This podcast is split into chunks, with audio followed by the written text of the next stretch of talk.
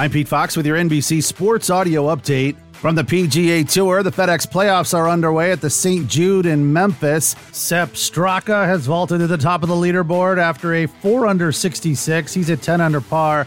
Denny McCarthy bogeyed 18, finishing the day at 9 under par. Brian Harman, two off the lead after a 66. Tony Finau, just out on the course, is also at 8 under par. Adam Scott and Emiliano Grillo finished the day at 7 under par. Scott fired a 67, Grillo a 66.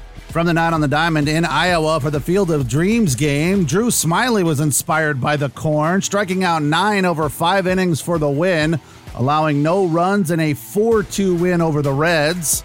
Guardians have won five in a row. They needed 10 to get past the Tigers 4 3. Framber Valdez threw seven scoreless innings for his 11th win of the season as the Astros down the Rangers 7 3. Rockies topple the Cardinals 8 6. Brendan Rodgers and Ryan McMahon with back to back home runs. Diamondbacks a winner over the Pirates 9 3. And the Red Sox edging the Orioles in Boston. Eric Hosmer knocking in the game winner with a double in the sixth.